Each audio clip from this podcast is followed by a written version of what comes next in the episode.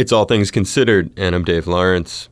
We're continuing our Off the Road series since April of 2020, connecting with artists around the world after the pandemic started. Hear everyone we've spoken with so far on our HPR mobile app and at hawaiipublicradio.org. Just look for the Off the Road banner on the right hand column.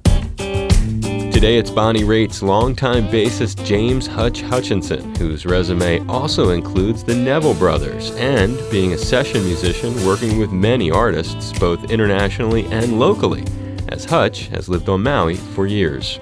Hutch, thanks for doing this and welcome to the show. Thank you, Dave. I'm thrilled to be on uh, All Things Considered and, and HPR, which I listen to every day, no matter where I am. So anyway, thanks for having me. Uh, you're so welcome, man. Where are you right now, and is this where you've been since the pandemic began? Pretty much. Uh, I'm in Haiku on Maui, where my wife and I live with our pets.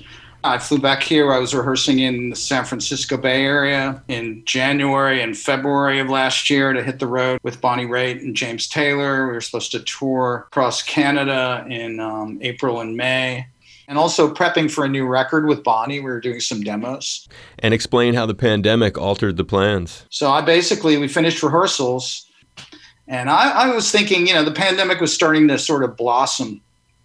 And I was in the Bay Area where, uh, of course, the cruise ship came. Uh, I can't recall the name.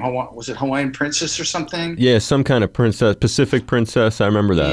And it came from here, ended up in Oakland. It was quarantined there we're across the bay in Marin. So it was big news. Uh, one of the first clusters was, I think, in Santa Clara. And, um, you know, it was all around us. Uh, things got started getting more tenuous. Uh, shows started getting canceled. So I flew back on St. Patrick's Day and I was basically here till mid October when I flew back to LA for a few weeks to, to do some more work. Uh, we had some Bonnie warm up dates planned for California, which are now booked for October, November. The James Bonnie Cross Canada tour is booked for September and October. So, uh, you know, people were already at that point looking into the future as to when we could resume.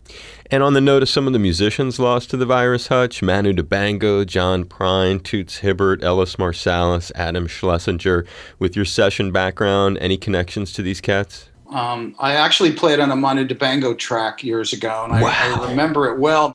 It was for a, a French producer. I was in Paris and I was working with uh, with Bryan Adams on a record. This producer called me up. He said, "Oh, there's an African artist, Manu Dibango," and I I was well aware of his music and his work at that time. We went in one afternoon into a, a studio in uh, Serene where I cut a couple of tracks with him. I wanted to talk about John Prine for a minute. Talk about an amazing writer and musician. His songs have touched so many people around the world. I'd met John also when I was in New Orleans when I was at the Nevilles, and of course when I joined Bonnie's band, he was he was around quite a bit. You know, in Toots, actually my mother took me to the New York World's Fair. I think it was '65, but she took me to the Jamaica Pavilion. I got to see Byron Lee and the Dragonaires with their two guest singers, one of whom was a young Jimmy Cliff, and the other one was a young Toots Hibbert reggae was an unknown commodity in the U.S. and uh, that was my first exposure to Toots. And when I was with the Nevilles, uh, we opened for him a few times in the 1970s. And then I remember he opened for Bonnie in the 80s. And I played on a few of his tracks over the years. And there's a Willie Nelson birthday celebration video. I, I was in the house band and done in 2004. It's called Out Willie Nelson and Friends, Outlaws and Angels. And anyway, Toots was one of the guests. Oh, cool. And Ben Harper introduced him and played along with us for the two Toots songs. It was just a, an amazing night. I mean, there Dylan was on the show, Jerry Lee Lewis, Keith Richards. Bob Dylan was there, and you backed him on this thing? Yeah, yeah. I met Dylan. I actually had the opportunity, the pleasure of introducing Bob to the um, to the Neville brothers in 1980 in New Orleans.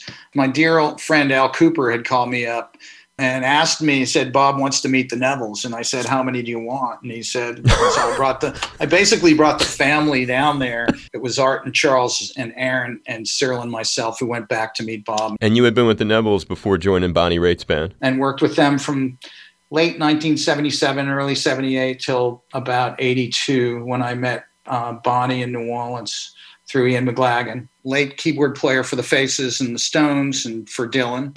We uh, had opened for the Stones numerous dates and on the 81 tour. And uh, Mac and I became really, really close. And uh, he was in Bonnie's band at the time. So uh, Mac sort of put us together a couple of years later. And I've been with her ever since. Uh, hey, there was someone else you mentioned besides Manu Dibango and, and John and, and Toots. Ellis Marsalis? Ellis. Oh my God. I, I played in a trio in New Orleans with Ellis and the great jazz drummer James Black. But Ellis was another one, a, a great loss to the New Orleans music scene. He had such an influence on so many younger musicians. He was a great educator. The first few times I played with him, I was in my early 20s, and you know he'd give me this chart, and if I'd mess up eight or ten bars in, he'd just stop it, man, and say, "What are you What are you reading?" And James would go, "Let him do it, man." Ellis would go, "No, man, we got to play this right." And I'm like, "Wow!" So I'm glad you mentioned him because he's it's sort of overlooked. Oh, and through the series, he's gotten quite a few mini eulogies, so to speak. And dial back a story. You mentioned having opened for the Rolling Stones while you were in the Neville Brothers. Any cool memories from that? One that I love, and I'm not sure how familiar people are with Willie Dixon, but blues legend and rock legend, really, a big man.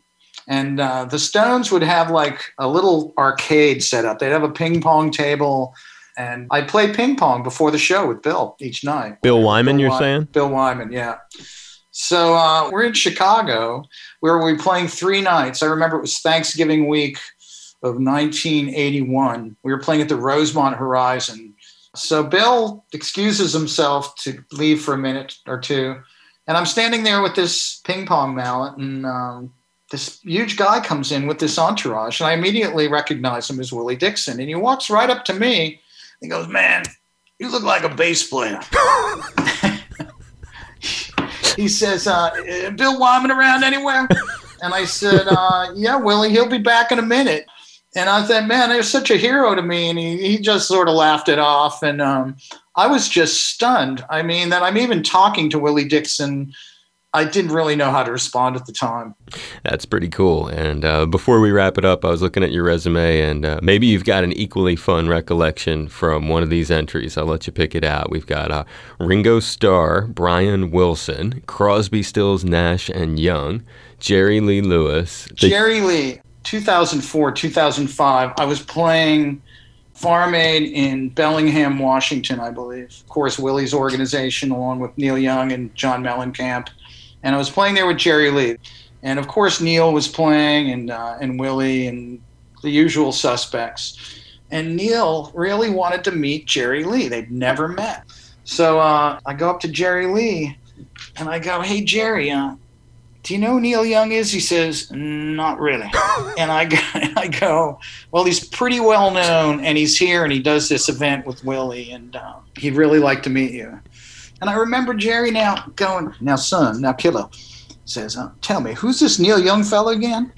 they were worlds apart. Right. Now, of course, they know each other well. We ended up cutting a number of tracks. But that moment was basically when Neil decided to sign on for playing on, on a couple of those records that came after that, which were mostly duet, duet records. So it was funny. Those little moments to me are like somewhat hilarious. I mean, when you get these artists who everybody thinks sort of knows each other and on the same level but uh, they're, they're, worlds apart.